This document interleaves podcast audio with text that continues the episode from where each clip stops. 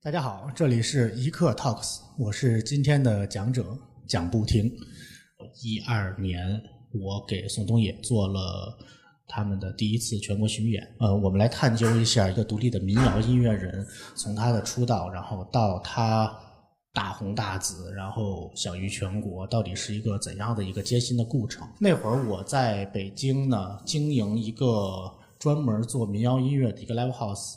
每天有一个日常的一个工作是什么呢？就是我会在呃豆瓣里面去搜一下最近呃新注册的独立音乐人，然后去听他们的歌，听他们作品。听完了以后觉得可以的话呢，就会发一个发封豆邮，取得联系方式，然后呢邀请他们来我这边的 live house 演出。突然有一天听到宋冬野的歌，听完了以后觉得。呃，不像我们之前听到的一些，它的音乐形式好像更更更趋近于我们在日常聊天在谈话，然后是叙述性的那种民谣，所以听起来是很舒服的那种感觉。第一次叫他来演出的时候是一个拼场，然后呢，我们是从呃下午的两三点钟一直演到了晚上的十点左右。他说好啊，没问题啊，就随便安排吧。然后就来演了，演完了以后就去跟他聊天从聊自然而然的就跑到吃这个环节，在惊讶于他歌的这个质量和数量的同时，然后第二天就是第二件事又惊讶了于惊讶了一下他的这个这个饭量的这个问题，然后就是我记得宋冬野有一首歌叫呃我想想，抓住那个胖子自黑的歌嘛，后来我又给他说那个那东野你要不然做一个专场。他说行啊，那就做吧，但是担心没有人气，就是没有观众嘛。我说这样，担心呃场面上很难看。第一步不勇于迈出去的话，你后面肯定是就是呃什么鹏程万里的想都不用想了，就是第一步一定要要勇于迈出去。后来觉得啊好没问题，那就那就来吧。结果果然如我们就是预料到那种第一场。嗯，卖票印象里卖了没有个三张还是五？当时这个惨状吧。后来我我接触了更多的独立音乐人以后，在聊天的时候发现，每一个独立音乐人在最初的呃那一年或者两年的时间内，都经历过呃这种惨状。所以说，回到刚才那个话题，像宋冬野他们。在酒吧经历的这种状况，我之前也问过，在没有当年微博、没有呃微信、没有这种网络很发达的这种平台，我们只能靠口口相传的那个年代，所有的独立音乐人在在他迈进这个圈儿的第一步，不管民谣也好，其他形式也好，可能都会经历过像宋冬野、马迪、姚十三那种三个人演一场。呃，两个多小时，结果一个观众都没有的这种状况，呃，这个是你人生中的一个很重要的一个呃阶段和你历练中的很重要的一个步骤。从两千年到一零年这十年间，呃，随着网络科技的这个发展，好像独立音乐的春天的第一个春天来了。宋冬野他们在在豆瓣这个平台上积累自己的粉丝，积累自己的歌迷，越来越多的把自己的歌迷累积到一定程度上。呃，再去开专场的时候，好像状况就不像说之前那么惨淡了。因为毕竟说，之前那种惨淡的状况造成是因为我有好的作品，但是没有人知道我。那么在宣传了可能一年的时间以后，不停的演出，不停的发歌，在豆瓣上。像现在类似于微博、微信的那样一样，在在在微博上跟大家调侃一下，然后在微信里给大家推送点什么东西。那会儿实际上这些功能都是在豆瓣上实现的嘛。我记得宋冬野刚开始玩微博的时候，然后还跟我说：“我说老蒋，你看，你看我这微博，我就是演出发歌什么之类的，自己一点也也不买粉丝，不靠什么，我这微博能能积攒三四千人、四五千人，然后这些人都是真实的，然后他们都喜欢我的歌。”然后当时他跟我说这个事儿的时候，自己那种很兴奋的那种脸上的那种表情，也是能看得出。一一年底了，然后他说：“咱们搞个大的。”当时我就觉得啊，一个人演出还是不行，这个还我们我们要我们要搞出点搞出点事件来，搞出点故事来。后来当时在豆瓣上就是也是在不断的关注新的新人嘛，啊，发现了一个小姑娘叫花粥，呃，按。这个专业的音乐人的这种眼光来看，就是歌不像歌，词不像词，演出不像演出。我也是持续关注了花粥一段时间，然后果然花粥从他上传第一首歌，然后建立小站，用了一个月时间，好像就就就粉丝就爆炸到上万人。然后我说，哎，我说那个姑娘，你看咱们巡演吧，你现在这豆瓣上这个人气这么火。然后花粥说，行啊，这个跟谁一块演？我说跟宋冬野一块演。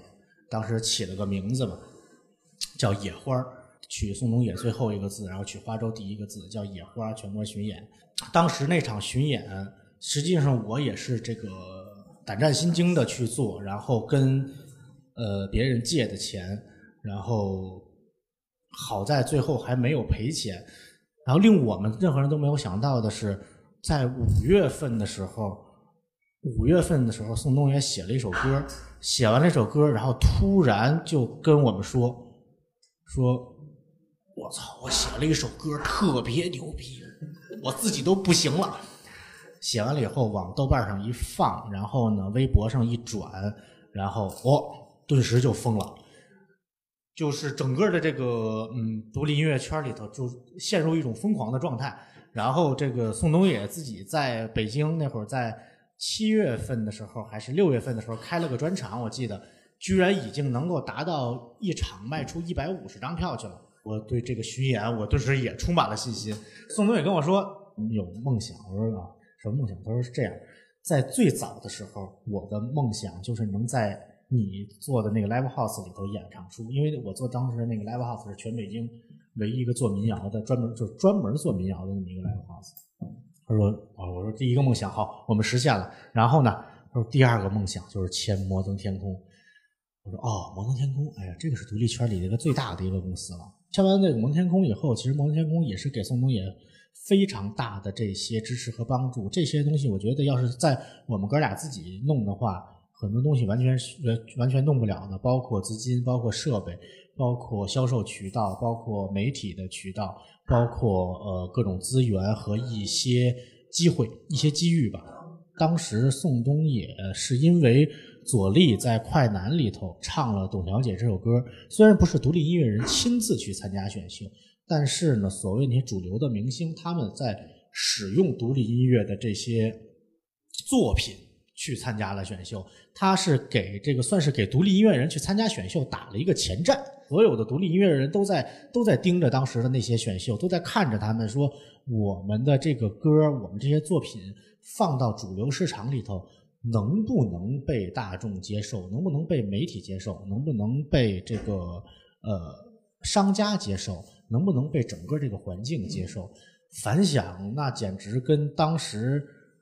我们巡演之前，总总小姐这首歌出的时候的那个状态又不一样。那个如果说那个是是一个炸弹的话，那可能到左立那会儿去唱唱董小姐的时候，基本上就是个原子弹，一下子就整个中国的这个所谓这个民谣风就就被掀起来了。好像呃，因为因为因为这个这个后来后来他们又在探讨说，这个独立音乐进流行圈里头。呃，是是是什么样的一个状况？歌迷、粉丝也好，商家也好，媒体也好，在认可、在消费，那它现在就是流行的东西。市场认可谁，谁就是流行音乐；市场不认可谁，或者说市场听谁买单的人少，那它就是它就是独立音乐。什么是独立音乐？然后呃，该不该选秀？肯定是该。为什么呢？就是它它只是你的一个展示的平台不同而已。你既然你在街头展示也是展示，你面对的观众可能是二十人三十人；你在 live house 里也是展示，你面对一百人；你在豆瓣上展示，面对一万人；你在微博里展示，面对十万人；你在电视上展示，面面对一百万、一千万人。只是展示的平台不同。我觉得众生平等，所以说所有的展示平台也都应该是平等的。就是有可能我们觉得啊，选秀你编故事呀，给你一些什么套路什么什么之类的，你说了很多违心的话呀，假装哭假装乐，哎呀，那都是你你是一个演员呀，同志，你在表你你你的你的任务你的工作就是在表演，你在街上难道不表演吗？你的工作就是表演。如果说你想按照自己的意愿表演的话，没问题，你去商量跟导演说，我们可能有些东西是这样，有些东西那样，不太想。而且现在我觉得更多的这种选秀节目也是。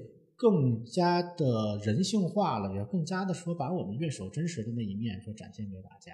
而且现在的观众也更乐于说看，所以说我觉得他们说选秀啊什么之类的啊，这个假那个假，我觉得对呀，就是假的，可就是有人喜欢看。我们想，可能抱着各种心态来看这种节目，想看他到底能假成什么样。然后呢，我在了解他以后，我知道他这种这种手法了，我看看他有没有新的手法出来，然后能让我觉得眼前一亮啊。这个这个手法我我之前没怎么没有想到呢。这个其实我自己也有一套这个理论，说分析每一件事、每一个行业，它最终最后都是呃，比比如说我们工作上的，实际上就是沟通、协调、合作。呃，你放到任何工作上面都是三步完成了以后，你可以跟任何人很好去一块儿去工作。哦，说到巡演，如何策划、怎么做？实际上刚才在呃说宋冬野的这个中间也提到了，就是我第一次给宋冬野花州。一二年的时候做野花那个巡演，一四年的时候，呃，雷子那个呃积木餐厅新专辑首发，然后全国巡演流程之前的宣传安排什么之类的做做完了以后，呃，一四年的时候又给赵赵做了一个叫少年游，然后一五年的时候，今年赵赵又做东藏的这个巡演。根据你的这个想法，我们目的还要分为四项，比如说。我们是以挣钱为目的，我们想挣点钱啊！我们想以吸呃吸纳粉丝为目的，想想让自己的呃关注度，说粉丝群体要要增强粉丝粘性，扩大粉丝面积，然后呃粉丝纵深、粉丝的这个横向的这个扩展面，年龄层上面的拉大，还是说深度的拉深，还是说粘性的增强啊？想粉丝，然后还是说想宣传啊？巡演要起一个什么题目？然后呢？啊，我们这个巡演的内容，我们文案是怎么做？我们的海报是怎么做？然后呢，我们要给我们的歌迷，给我们的目的传达一个什么样的观念？传达一个什么样的信息？在策划的时候，选择场地，包括呃选择路线，手段也非常多。怎么样的组合？城市之间的组合，然后选择在哪一天演出？我们要避开什么节日？要避开什么特殊的日期？然后呃，避开音乐节，然后。这这些东西都做好了以后，再往下进行的时候，就要涉及到落地了啊！火车站下来怎么到场地，然后怎么调音，然后怎么售票，怎么卖周边产品，包括在售票之前的预售票应该怎么检票，然后最后演出的时候啊，怎么能调动现场气氛，然后啊观众是怎么样的，怎么跟主办方协调，包括各种突发情况，比如说啊断电了。啊，这个呃，乐器设备，乐器突然坏了，设备突然坏了，然后呃，这个呃，因为堵车什么没来了，观众有什么急躁情绪什么之类的，然后怎么处理？哎呀，这个这个就太多了，这个今天一天真的是真的讲不完。然后一站和一站之间，两站应该怎么衔接？衔接完了以后，你全都演出结束了，啊，如何做总结？怎么做新闻稿？怎么做你的大数据统计？包括。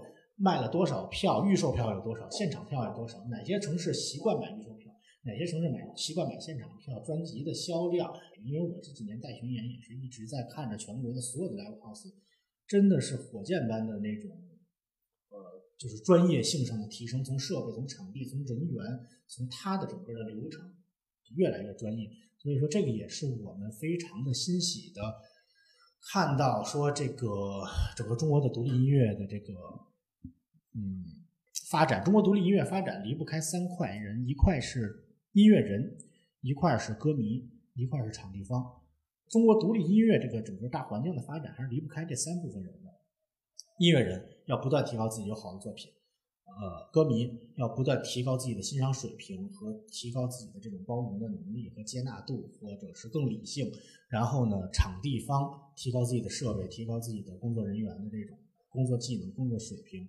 全世界独立音乐的根永远在民间，永远在在 live house。它是真正来自民间的呃呃音乐，它从大众中来，然后呢可能上升到一个很高的平台，被更多人知道。那么我觉得我们终归还是要再回到大众中去的。